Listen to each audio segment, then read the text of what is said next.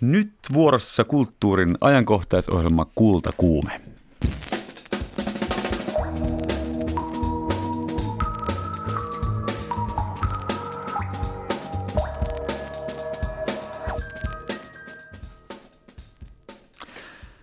Tämänpäiväisiä aiheita. Suomalainen kapellimestari ihmeys, eli suomalaiset kansainvälistä uraa tekevät kapellimestarit ja aiheesta keskustelemassa ohjelmassa kapellimestarit Hannu Lintu ja Okko Kamu.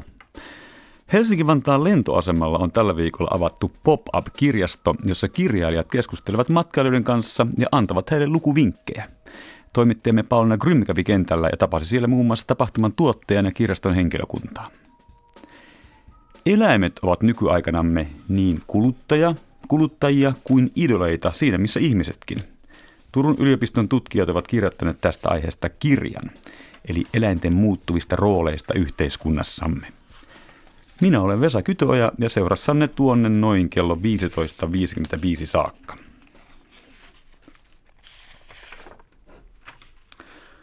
Tähän studioon on nyt pälähtänyt vastapäätä istumaan kollegani Pauliina Grym.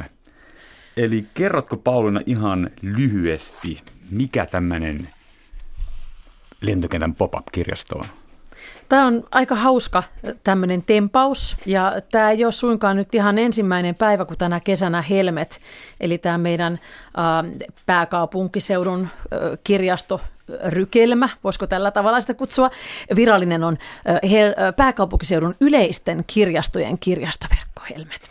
Niin heillä on ollut tämmöinen jalkautuminen kansankeskuuteen Suomen satavuotissynttäreiden kunniaksi. Ja he on ollut tässä itse asiassa jo aikaisemmin muun muassa Tikkurilassa ja Myyrmäessä, eli vantaalaisilla junasemilla. Ja sitten tämä viikko on kansainvälisempi. He ovat nimittäin Helsinki-Vantaan lentoasemalla.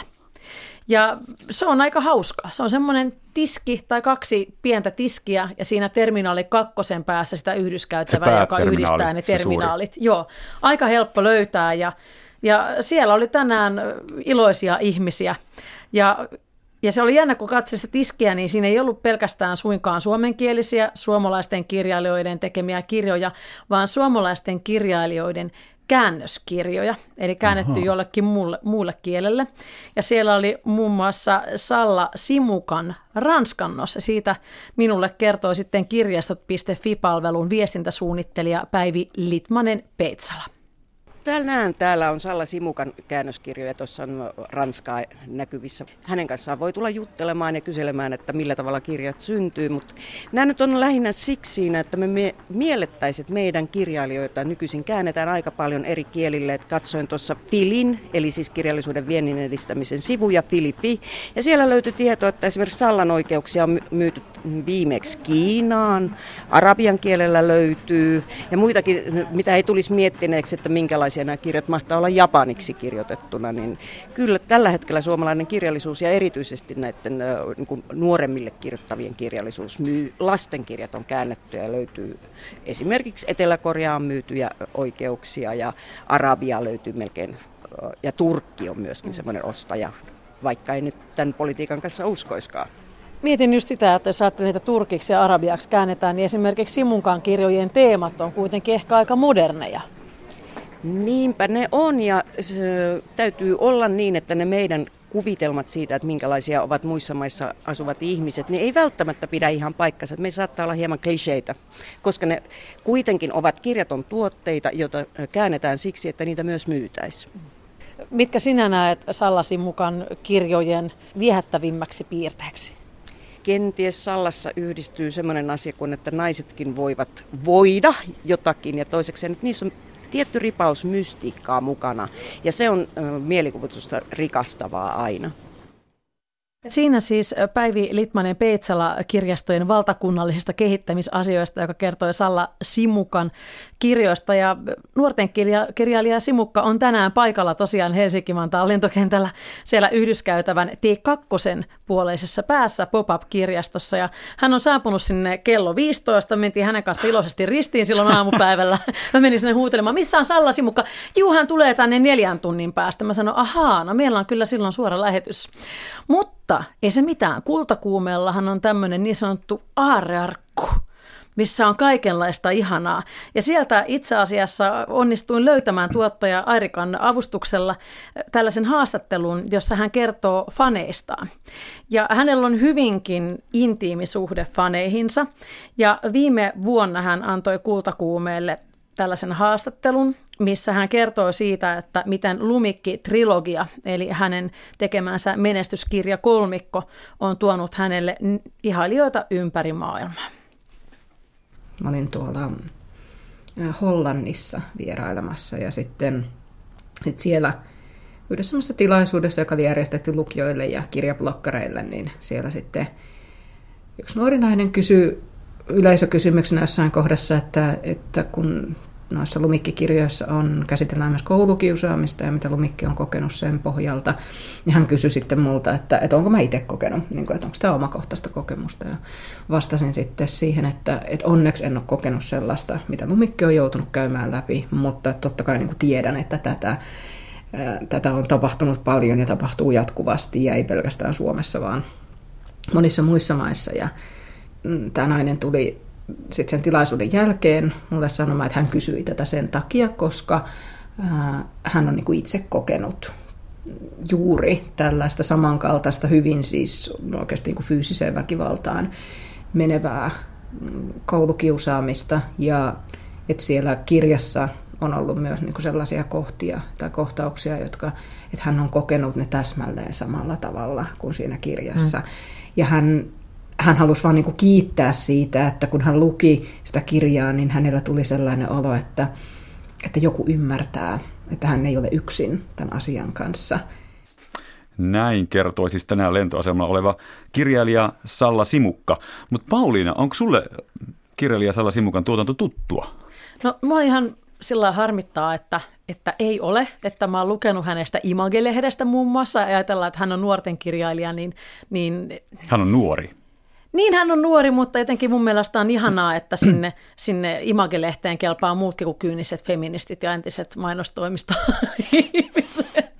kauhea Hyvä aspekti, hyvä aspekti. Mutta siis sillä tavalla, että, että nuorten kirjallisuus on niin kuin oikeata kirjallisuutta, että mm. se on semmoista, mitä arvostetaan ja, ja mille jaetaan palkintoja ja mikä ei ole semmoista, että, että kun nuoret ovat tyhmiä, niin ei oikein tajua, että niille voi laittaa mitä vaan. Niin Salla Simukkahan tekee hyvin älykästä kirjallisuutta, tai näin olen antanut itseni ymmärtää, että ehkäpä mä lähden tänään tästä kirjastoon ja lainaan jonkun vaikka Lumikki-trilogian ensimmäisen osan tämän jälkeen. Mutta tänään kun sä kävit lentokentällä, niin et törmännyt livenä sillä Salla Simukkaa, mutta törmäsit äh, eri Hän matkailijoihin. Nyt, vink vink nyt, jos olette menossa niin. viiteen asti. Matkailijoihin, näihin pop-up-kirjaston virkailijoihin.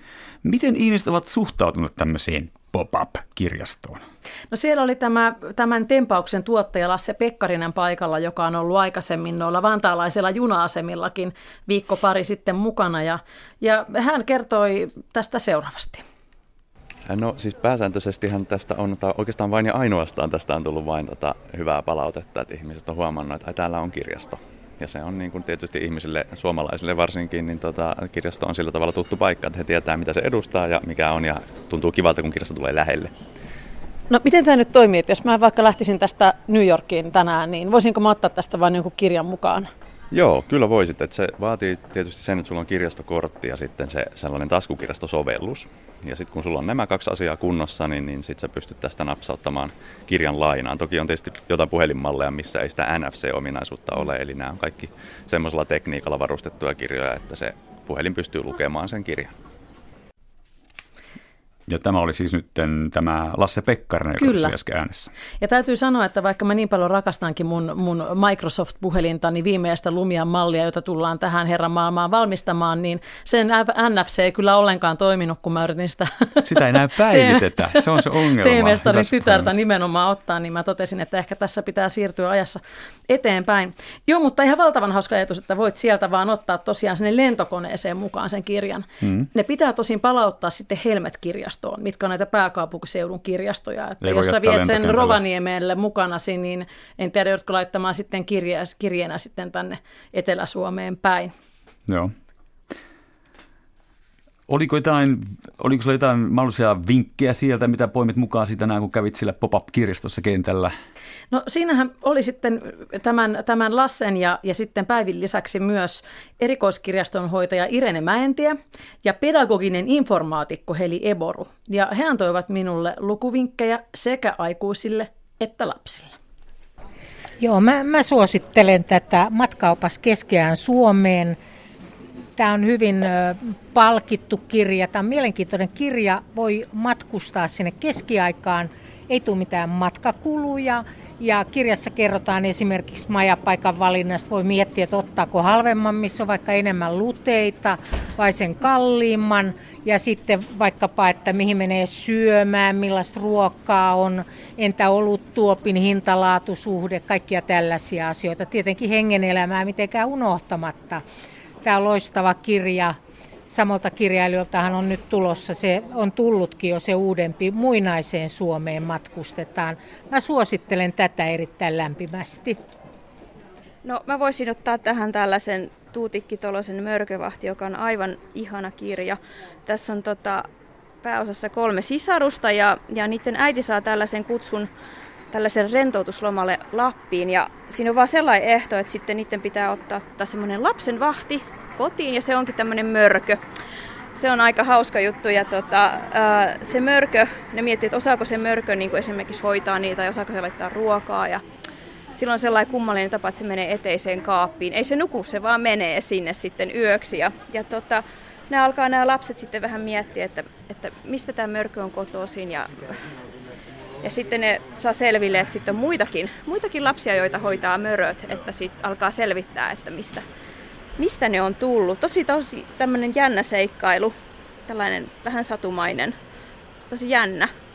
Että tämä sopisi ehkä jo sellaiselle, joka osaa aika hyvin lukea ja on kiinnostunut tarinoista, että 10-11-vuotiaalle. Tätä toki voi lukea kyllä siis ää, lapsille äänet, jos ei vielä osaa lukea, mutta tosi tämä on aika jännä tarina. Kuulostaa aikuisillekin ihan jännältä. Joo, siis totta kai, siis mä itsekin, mulla on kaksi lasta, niin mä itsekin luen, luen ja nautin tosi paljon lasten ja nuorten kirjoista. Ei ne ole vaan pelkästään lapsille, että suosittelen myös aikuisille. Siinä oli viimeinen puhe ilmeisesti tämä erikoiskirjastonhoitaja. En muista enää, mikä oli hänen nimensä. Joo, tai itse asiassa pedagoginen informaatikko Heli Eboru. Mutta entäs ei olekaan tämmöistä Helmet, eli Helsingin metropolitanin alueen kirjastokorttia. Mitä sitten tapahtuu? No sit sä et kyllä noista pop-up-kirjastoista oikein mitään mukaan saa, mutta nyt kun meillä on tämä Suomi 100 juhlavuosi, meillähän on valtavan hieno 101 kirjaa hanke verkossa, eli yle.fi kautta kirjojen Suomi. Siellä, sinne on valittu jokaiselle itsenäisyyden vuodelle yksi hieno kotimainen kirja. Sieltä löytyy myös jokunen lastenkirjakin. Eli jos on matkalla jo vaikka tabletti mukana, niin sitä kautta voi lukea. Siihen tarvitsee kirjastokortin numeron tai sitten voi olla yletunnukset, mutta sulla on käytännössä sadan kirjan kirjasto mukana, jos sulla on joku lukulaite. Selvä. Ja sitten pamautamme kohta seuraavaan aiheeseen.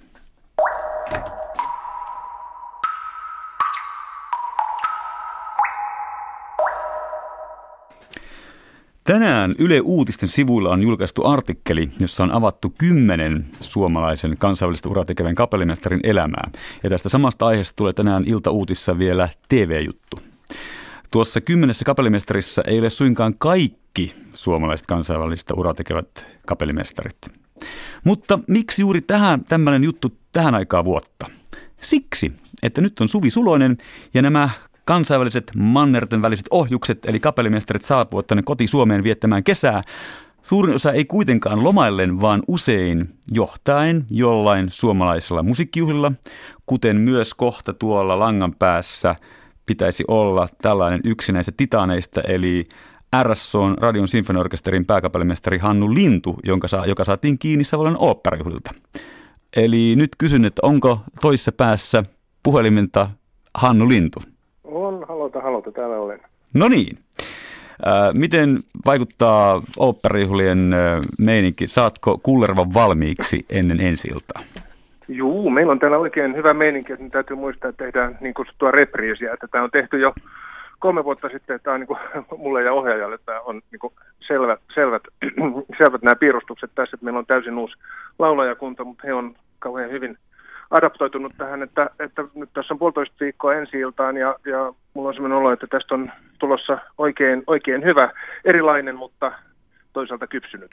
Mun ei alun perin pitänyt tätä kysymystä kysyä, mutta kun mentiin tuohon Kullervoon, niin kerropa nyt tämmöisen kapellimestarin roolista katsottuna, onko se nyt kapellimestarille huomattavasti helpompaa vetää tällainen repriisi, kun silloin vedit sitä ensimmäistä kertaa pari vuotta sitten? On, on repriisi helpompi silloin, jos se, jos se produkti on ollut sun oma.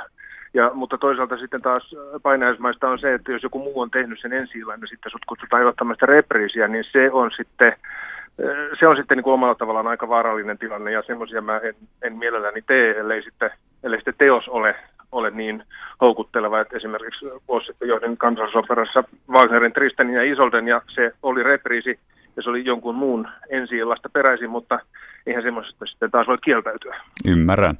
Ja tuon kieltäytymisen mä menen vähän my- myöhemmin sekä sinun että vähän kuluttaa keskustelun mukaan tulevan kapellimestari Kokko Kamun kanssa.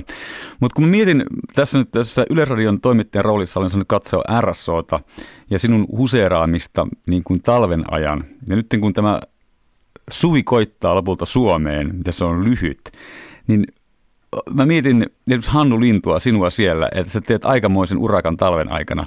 Mutta onko se, vaikka olisi miten paljon saanut hienoja tehtäviä te- tehdäkseen, niin onko se että ei vain, yksinkertaisesti ei voi kieltäytyä, jos pyydetään?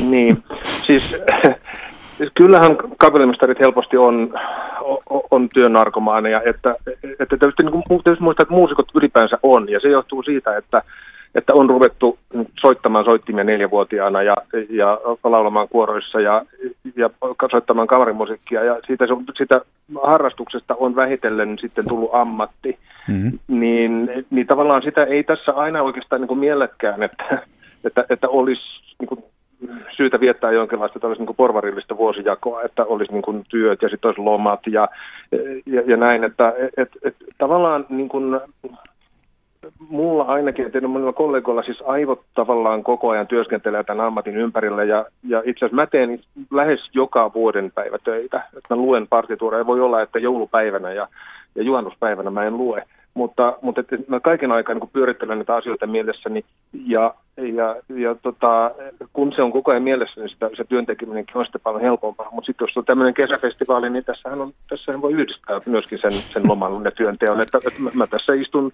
istun asuntoni parvekkeelle ja katselen tuosta matkustajasataman yli järvelle – ja, ja illalla menen taas tepastelen tuonne Olavinlinnaan harjoituksiin, että, että eihän tämä myöskään niin kuin kaikkein stressaavin paikka ole, jos niin. ajattelee työntekoa.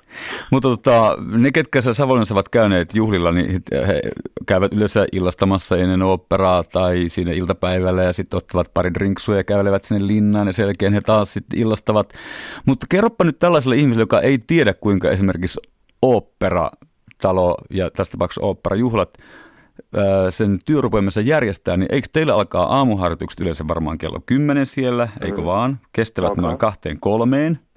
Sitten on muutaman tunnin paussi, siis alkaa iltaharjoitukset. Ja näin mennään tiiviisti koko se harjoitusperiodi, eikö vaan?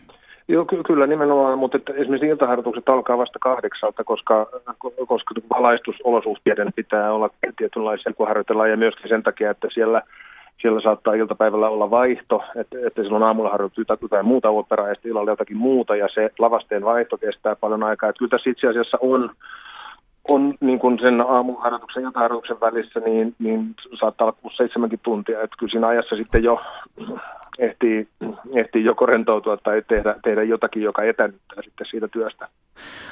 Selvä. Mutta nyt mennään meidän itse asiassa pää aiheeseen, eli tähän myyttiin, tai onko se itse asiassa myytti, että puhutaan suomalaista kapellimestari-ihmeestä, että tällainen pieni piskuinen kansa, viisi miljoonaa on meidän asukasluku, ja täältä tulee poikkeuksellisen paljon väkilukuun suhteutettuna kapellimestareita. Saa, mä olen varma, että niin kaikissa ammateissa ja niin myös kapellimestarin ammatissa, jotka liittyy jollain tavalla kansainväliseen te, tai ollaan kansainvälisiä ja liikutaan ö, omien rajojen ulkopuolella, seurataan myös muiden kuin ö, oma, muiden uraa kuin omaa uraa. Ja olet, tavannut myös muita kapellimestareita aivan varmasti urasi aikana paljon, ja tietenkin orkesterilaisia. Pidetäänkö muualla Euroopassa jotenkin ihmeenä, että Suomesta tulee poikkeuksellisen paljon kapellimestareita?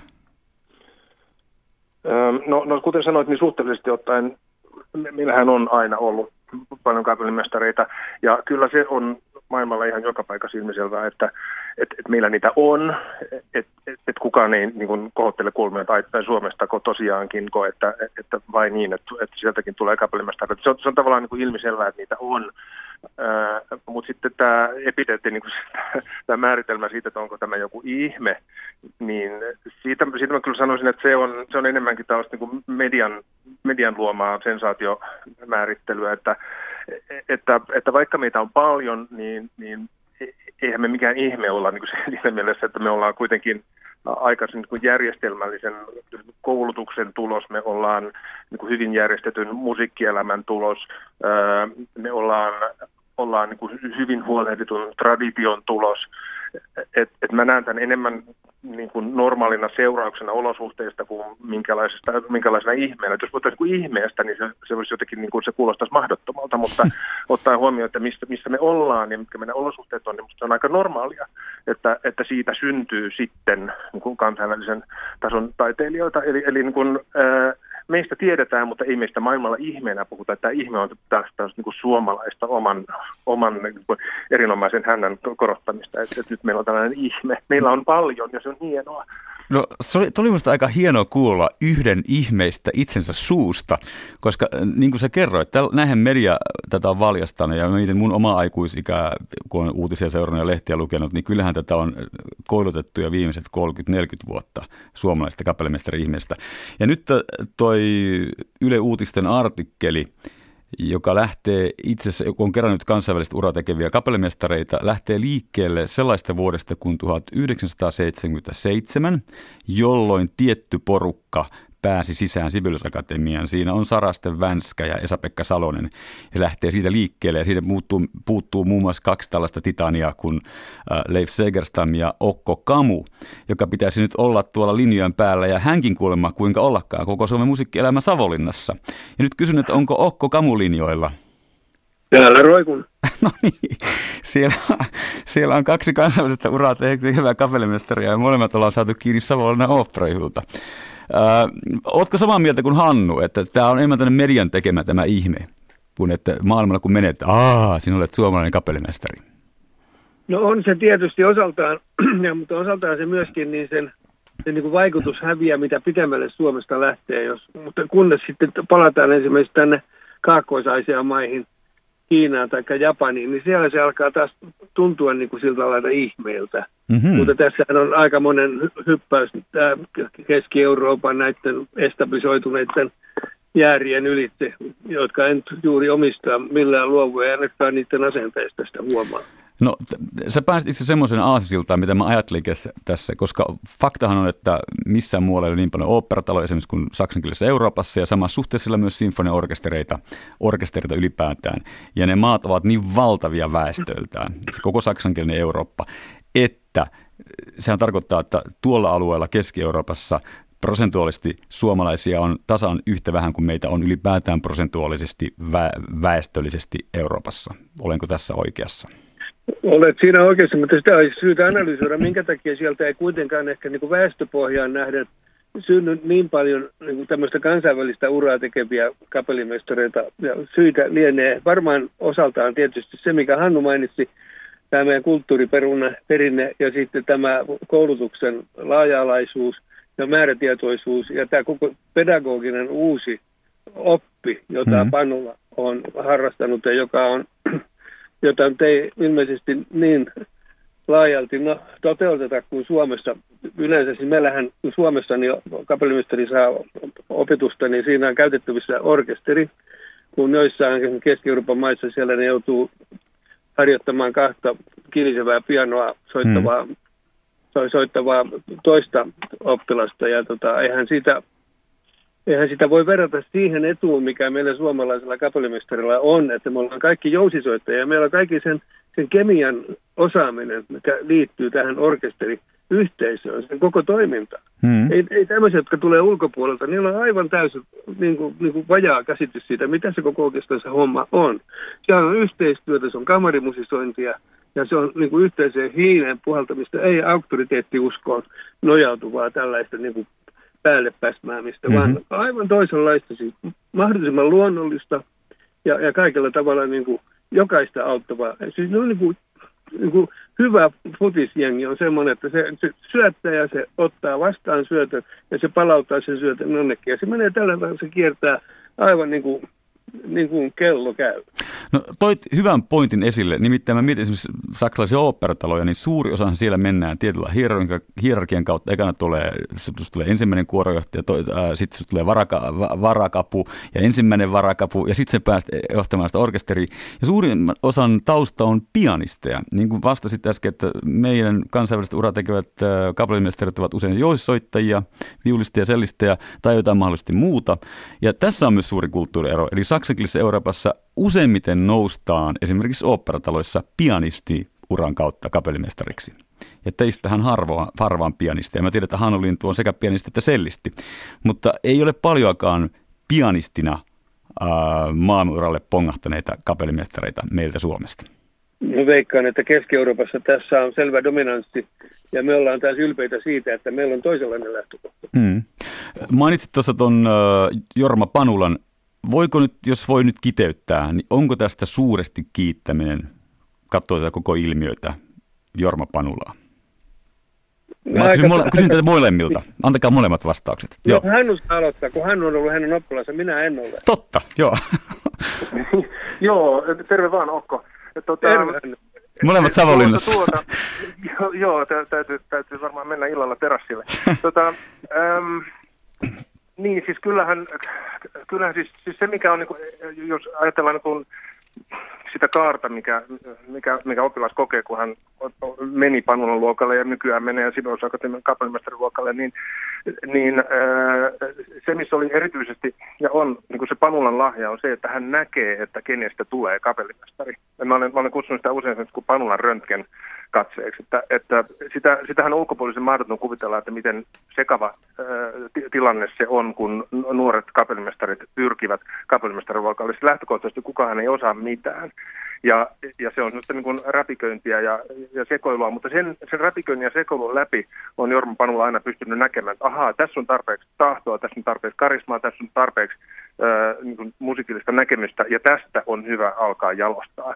Eli hän mm. ei, hän ei ikinä ottanut sinne luokalle sellaisia, joista, joista niin kuin puuttui niitä hänen arvostamiaan parametreja. Ja silloin kun valikoi, valikoi luokalleen joukon henkilöitä, joissa on tahtoa ja karismaa ja musikaalisuutta, niin, niin sehän jo itsessään, niin kuin, siitähän tulee kattila, joka, joka alkaa, alkaa muhia, että, että meitä oli siellä aina jostakin syystä just 12 henkilöä, ja, ja, ja se oli, siitä syntyi semmoinen, ähm, että niin kaikki tukivat toistaan ja äh, halusivat niin kuin, antaa neuvoja. Et siinä ei niin kuin, lopuksi Panula on tarvinnut kauheasti sanoa, että hän on kuullut että hän ei sano yhtään mitään, hän ei myöskään halua, että kapellimustarit puhuu yhtään mitään. Mm-hmm. Et, et mä näkisin, että tämä oppimisympäristön luominen oli se, se hänen se suurin, suurin lahjansa, mutta, mutta se, että, että hän, hän opetti meidät myöskin siihen, että saa olla oma itsensä, että, että me ei myöskään olla niin teknisesti yhtenäinen koulukunta lainkaan. Että, mm-hmm. että, että jos, jos vertaa kaikkia hänen oppilaita toisiinsa, niin eihän me näytetä toisinpäin. Me sen sijaan, kun niin kuin venäläiset kapellimestarit usein näyttävät samalta, että venäläisen kapellimestarihan tunnistaa niin kuin viiden kilometrin päästä tietynlaisesta liikkeestä, mitä hän tekee. Niinkö? Ja mehän taas saadaan tehdä, mitä me halutaan kun tavallaan se ensimmäinen parametri on se, että onko tämä musiikillisesti se, mitä sä haluat tehdä. Eli se Joo. syntyy tämmöistä niin vapaudesta jollakin tavalla tämä Panulan koulukunta, ja se on jatkunut nyt tähän päivään asti. Tämä oli hyvin valaiseva vastaus.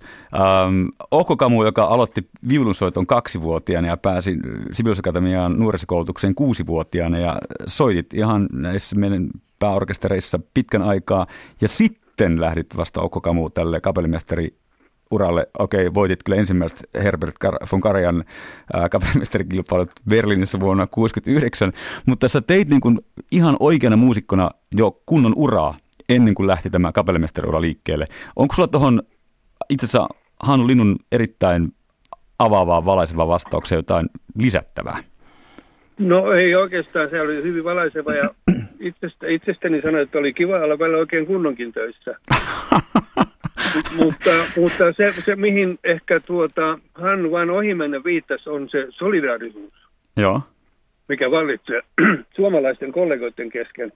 Ja siis toisiaan tukeva, toisiaan kannustava ja, ja myöskin oikealla tavalla kritisoiva. Että, että, siinä, että, että siis semmoista vihaympäristöä en mä koskaan tavannut Suomessa. Mm-hmm. Joka, joka on siis niin jumalattoman kilpailtujen niin kuin maitten niin kuin, se on perisynti niiden ammatinharjoittajien kohdalla. Joo. Ja, ja, ja sitä äh, muistan, kun tässä muutama vuosi sitten vedin myöskin, Hannukin oli mukana Hämeessä yhden semmoisen juhla, äh, musiikkijuhlan, jossa oli kaikki suomalaiset kapellimestarit, joilla oli kansainvälinen ura ja kansainvälinen posti jossakin, jossakin suuressa keskuksessa. Siellä oli, siellä oli Mälkit, siellä oli Hannut, siellä oli Jukkikset, siellä oli Oramot, et cetera, et cetera. Ja no. ei poikkipuolista sanaa, vaikka me harjoitettiin esimerkiksi Mendelssonin oktettia, ja jossa niin kuin kahdeksan ihmistä kahdeksalla eri kokoisella niin kuin, tahdolla varustettuna, ei kertaankaan, ei pienintäkään poikkipuolista sanoa. No tämä on nyt mielenkiintoista, koska nyt mä pääsen ikään kuin siihen äh, pääaiheeseen, jolla tätä lähetystä ollaan mainostettu, mainostettu, että puhutaanko loppujen että ekanakin pääsee niin sanotulle suurelle kansainväliselle uralle, eli johtaa jotain merkittävää orkesteria tämän maan ulkopuolella ja sitä seuraa toinen sopimus toisessa merkittävässä orkesterissa ja niin poispäin.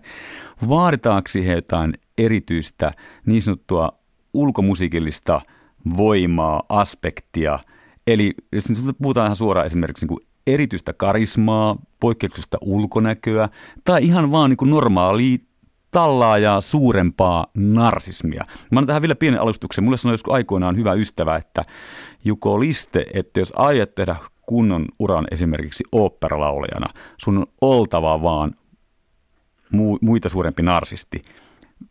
Päteekö teille tämä sama oopperalaulaja liittyvä slogan myös kapellimestariin? Ihan rehellisesti. Te, teillä, teillä on kanttia sanoa, koska teillä on hieno ura molemmilla takana. No, narsististahan on... Miten vaan?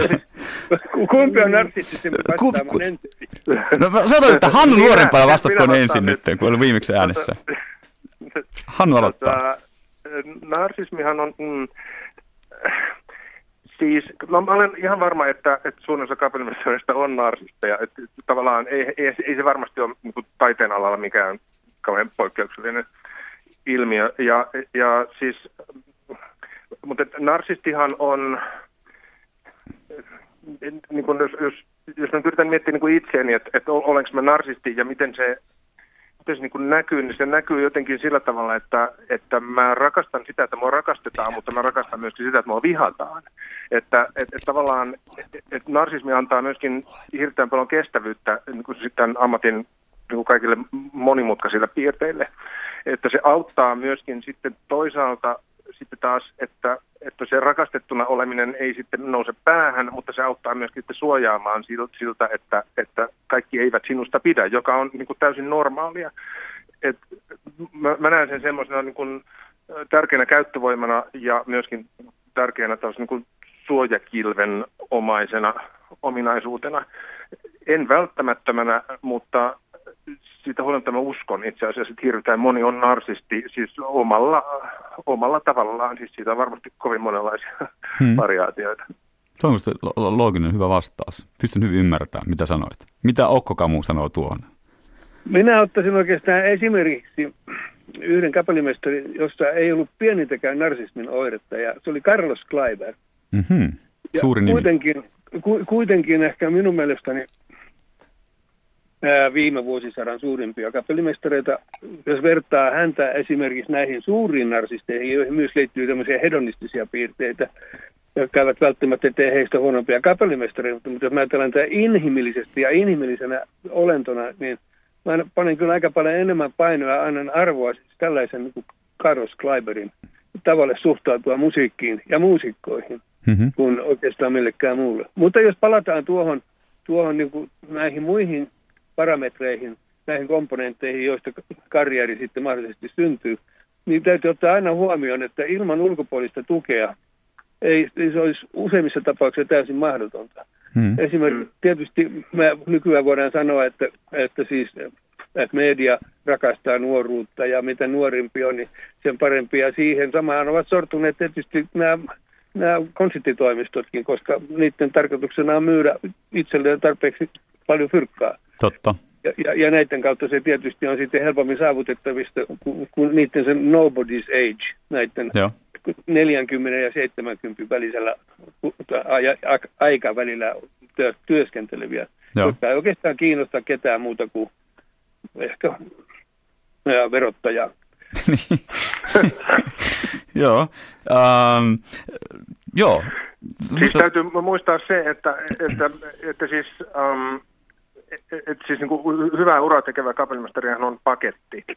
Että hän- hänessä on, on sitä narsismia, hänessä, hänessä on sitä karismaa, hänessä on sitä tekniikkaa, hänessä on sitä musikaalisuutta, hänessä voi olla sitä ulkonäköä, mutta ne, ne, ne suhteet niin kuin tavallaan sen paketin sisällä voi olla erilaiset. Et, et, että kyllä mä olen nähnyt niin kuin, mielestäni aika epäkarismaattisia kapellimestareita, jotka saa aivan loistavia musiikillisia tuloksia aikaiseksi.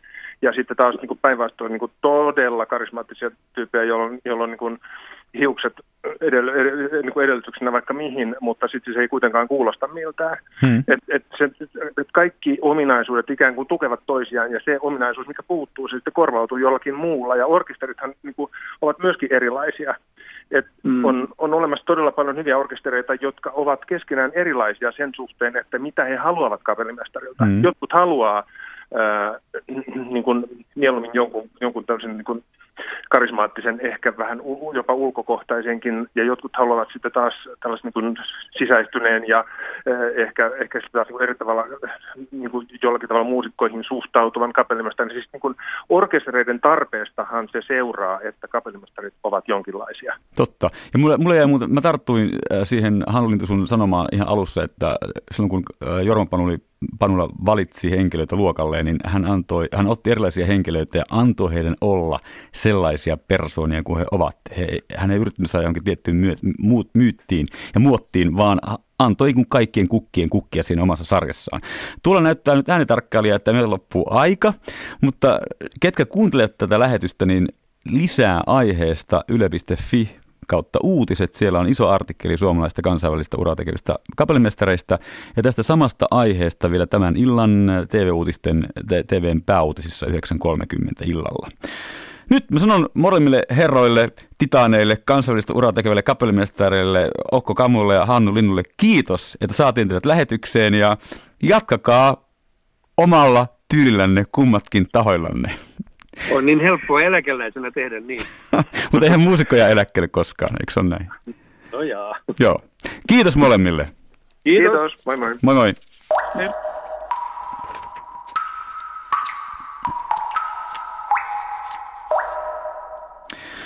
Jos kapellimestarit ovat tähtiä, niin nykyisin myös eläimistä tehdään tähtiä ja niiden elämä on julkista ihan kuin julkiksella konsanaan. Tällainen iloinen idolin rooli eläimelle on uutta, niin kuin on kuluttajankin ro- rooli, paitsi olihan kyllä jo aikoinaan musta orja Tartanissa Simpassa Cheetah. Mutta joka tapauksessa eläinten rooli yhteiskunnassa on vaihdellut aikojen saatossa, ja eläimet ovat aina eri tavoin muokanneet ihmisten elämää. Yhdysvaltalainen Routledge kustantamon uutuuskirja valottaa eläinten toimijuutta yhteiskunnassamme. Kirjan ovat toimittaneet Turun yliopiston historian tutkijat lehtori Tuomas Räsänen ja professori Taina Syrjämaa.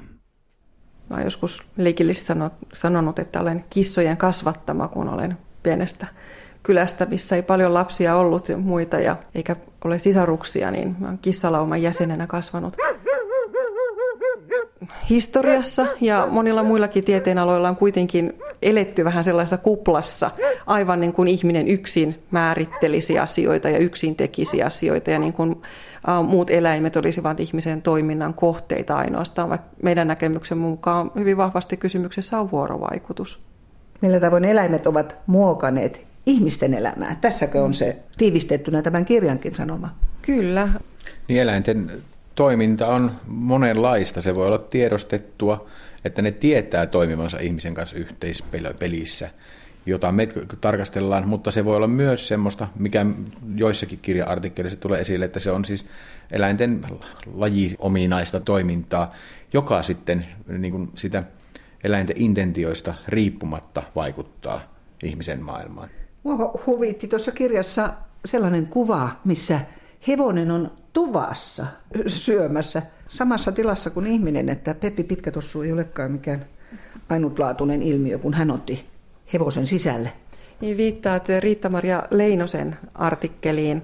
Hän on oululainen antropologi, joka on, on tosiaankin löytänyt myös tällaisia esimerkkejä, miten hevosia on päästetty tupaan tai pidetty tuvassa. Et hevoset ovat sitten oven takana kopisutelleet, kun ovat halunneet päästä sisälle. Eläinten käyttäytymisen tutkija, biologi Helena Telgänranta on kirjoittanut, että toisten eläinlajien edustajiin kohdistuva viehtymys ja hoivaamisen halu saattaa olla yksi niistä ihmisen erityisominaisuuksista, jotka eivät ole pelkkää kulttuurin tuotetta, vaan jotka ovat ehtineet evoluution aikana muuttua fyysisiksi ominaisuuksiksi. Tätä osoittaa esimerkiksi se, että verenpaine voi laskea ja stressi lieventyä jo pelkästään eläimen katselemisesta. Eläimiä käytetäänkin apuna muun muassa lasten kivun lievittämisessä, ja nyt tutkitaan myös sitä, miten eläin itse kokee asian. Näin voidaan valita yksilöitä, jotka viihtyvät tehtävässään. Eläimiä yksilöinä tutkii myös professori Taina Syrjämaa Turun yliopistosta. Hän on perehtynyt varhaiseen koiranäyttelytoimintaan, joka alkoi Suomessa 1890-luvulla. Tuolloin koirarodut olivat vielä muotoutumatta. Hyviä koiria tuotiin maahan pääasiassa Saksasta ja Englannista ja muun muassa Suomen kansalliskoirarotu, Suomen pystykorva, oli vasta kehitteillä ja hyviä yksilöitä haettiin kuolasta asti. Mutta miksi tällainen elitin harrastuksen tutkiminen kiinnostaa historioitsijaa?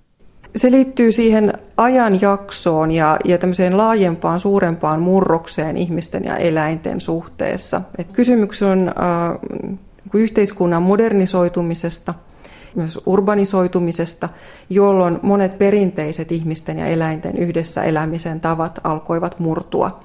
Ja modernin myyttiin on liittynyt ajatus siitä, että ihminen etääntyy luonnosta ja eläimistä.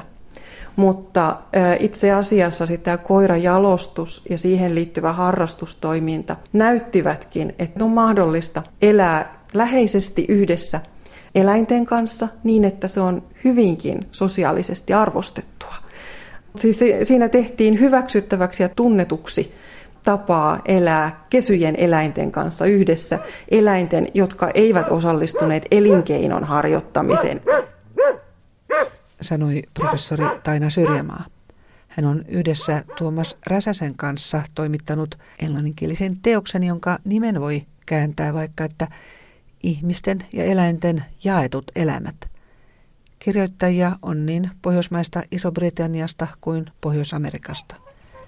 Tuomas Räsäsen oma artikkeli selvittää sitä, miten sukupuuton partalla ollut merikotka nousi luonnonsuojelun symboliksi 1970-luvulla.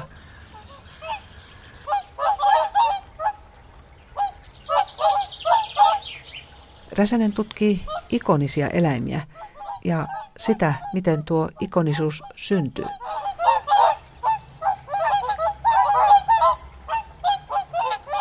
Suomen ikonisia eläimiä ovat muun muassa Saimaan norppa ja laulujoutsen, joka oli 40-luvulla lähes sukupuuttoon kuollut. Yrjö Kokko pelasti sen lumoavalla kirjallaan Laulujoutsen Ultima Tuulen lintu. Mä en ole nähnyt aikaisemmassa historiassa semmoista, että yksilöidään villieläimiä. Mutta Yrjö Kokkohan nimenomaan yksi sen menestyksen salaisuus oli, että se nimesi, yksilöi sen joutsenet Hanna ja kirjoitti rakkaustarinan Hannalle, tälle laulujoutsenelle, joka sitten sen vuosikymmenen aikana sitä toistettiin monta kertaa ja, ja siitä nousi, sen niin kansanliike syntyi sitten siinä laulujoutsenen pelastamiseksi joka voidaan tavallaan laskea tämän, että siinä yhtenä osatekijänä tässä prosessissa, jonka myötä laulujoutsin pelastui, oli tämä yksi eläinyksilö. Että se vaikutti Yrjö Kokkoon ja sitä kautta sitten koko Suomen kansaan ja sen luontosuhteeseen tai eläinsuhteisiin. Ja nyt on Saimaan Norpilla nimet. Näin on, ja niin on monella muullakin. Niin kuin, näitähän on nettieläimiä, vaikka mitä, on kalasääksiä ja ja niin poispäin. Ja Aa, niinpä, joo, siitä on tullut oikein tämmöinen Joo, kyllä, kyllä. Ja tämä ilmiö. On Pullervo vai mikä tämä nyt on nimeltään, tämä, tämä Saimaannorppa, joka, joka on kansainvälinen ilmiö, että sitä seurataan Suomen rajojen ulkopuolellakin, kun se köllöttää siellä. Mielenkiintoinen tapaus vaan siinä, siinä mielessä, että onko näin, että se vaatii tämmöisen lajin läheiseksi tuleminen ihmiselle sitä, että sieltä löytyy tämmöisiä samaistuttavia tai niin kuin, ikoniseksi nostettuja yksilöitä. Ja... Mutta tässä kirjassa ne saavat sitten omat artikkelinsa myös kalat. Niitä on vähän vaikea yksilöidä. Silakat, lohet, hmm. kaloja, jotka ovat vaikuttaneet vahvasti ihmisen kulttuuriin. Hmm. Kalastusyhteisöt ovat periaatteessa niin kuin sen kalas, kalan kansat toimiessaan siinä mielessä, että se on pyydetty, niin tota, kehittyneet semmoiseksi kuin ne on. Että se, se on se se semmoinen perinteisempi ympäristöhistoriallinen näkökulma jo löytyy siitä, että, että kalastusyhteisö rakentuu tavallaan sen, sen kalastustoiminnan ympärille. Mutta Kirsi Sonkrautio yrittää tässä artikkelissaan löytää siitä myös sitten silakalle sitä toimijuutta, että, että se ei ole pelkästään se ihminen, joka kalastaa, vaan siis se silakan liikkeet esimerkiksi siellä, siellä vaikuttaa. Siellä on Alaskasta paikallisen väestön suhteesta kaloihin ja miten heidän käsityksensä ovat muuttuneet hyvin paljon siitä, että mikä se ihmisen ja kalan välinen vuorovaikutussuhde on. Perinteisessä kulttuurissa on nähty kaloilla olevan persoonallisuus ja on nähty, että kalot ovat hyvin älykkäitä ja, ja myös niin kuin reagoivat ihmisen toimintaan. Jos ihminen ei toimi korrektisti niitä kohtaan, niin sitten myös siitä seuraa, siitä seuraa jotakin. Mutta sitten sen, sen jälkeen, kun teollinen kalastus on tuota tullut sille alueelle, niin sen jälkeen sitten vähitellen tämä kuva ja käsitys niitä kaloista on muuttunut. Ja se tietysti on sitten vaikuttanut myös siihen, että miten siellä, miten siellä sitten toimitaan ja miten ihmiset ja kalat sitten siellä elävät. Vähän voi olla ihmettelemättä sitä, että tämä lemmikki huuma on niin vahva. Että onko se jollain tavalla joku vasta veto tälle luonnosta erkaantumiselle – joku kaipuu siihen luonnon yhteyteen, vai onko se sublimaatiota just, että nyt kun ei enää lisäännytä niin paljon, niin, niin se hoiva täytyy johonkin kohdentaa? Ei, ei voi sanoa, että vain nyt eläimiä kohdeltaisiin perheenjäseninä tai vain nyt oltaisiin erityisen kiintyneitä eläinyksilöihin. Kyllähän äh, ihmisillä ja eläimillä on ollut hyvin läheisiä, hyvin läheisiä luottamuksellisia tunnesiteitä niin kuin pitkään. Et, Tuhannet vuodet. Tuhansia vuosia. Et kysymys ei ole vain siitä, että onko eläin ollut hyödyllinen vai ei. Nykyaikana mikä on ehkä poikkeava on se kulutuskulttuuri. Ja siinäkin oikeastaan kysymys on ehkä siitä, että ihmisen kuluttamisen tavat ovat muuttuneet ja sitten kun ihminen kuluttaa, niin ihminen kuluttaa yhdessä niiden muiden kanssa, joiden kanssa muutoinkin elää. Eli silloin, silloin niin kun sitten lemmikit on vedetty mukaan myös tähän ja, ja lemmikeistä on tullut kanssakuluttajia. Eli sekin oikeastaan vaan kertoo siitä, että kuinka tärkeää se vuorovaikutus ja se yhdessä eläminen on. Ei, ei ihminen edes tätä suurinta, suurinta harrastustaan, eli kuluttamista, niin tee yksin, vaan se on yhdessä toisten kanssa. Tuon eläinten uuden roolin kuluttajina huomaa aggressiivisesta koira- ja kissanruoka mainonnasta. Ja äskettäin Helsingin Sanomat valotti asiaa artikkelissaan Darra ja Diiva hengaavat baarissa. Darra ja Diiva ovat koiria ja artikkelissa kerrottiin, miten näille daamien arvokoirille tarjoillaan ravintoloissa koirille räätälöityä kallista olutta ja että koirille järjestetään synttärikestejä siinä missä lapsillekin. Ja kakut ovat taatusti komiat. Totesi Riitta Vauras, joka tapasi Turussa historian tutkijat lehtori Tuomas Räsäsen ja professori Taina Syrjämaan. Tämänpäiväisiä aiheita olivat kulttokuumeessa suomalaiset kapellimestarit maailmalla, Helsinki-Vantaan pop-up-kirjasto ja eläinten rooli kuluttajina ja idoleina meidän yhteiskunnassamme. Huomista kultakuumetta juontaa Liisa Enkel ja silloin on aiheina mökkeily, suomalaisuuden symboli, ja runoilija Heli Laaksonen käsikirjoittama Turun Samppalina kesäteatterikomedia, johon näyttömusiikin on säveltänyt debytoiva laulaja Lauri Tähkä. Minä olen Vesa Kytöoja ja kiitän tämän päiväistä kuulijakuntaa seurasta. Kiitos, huomiseen.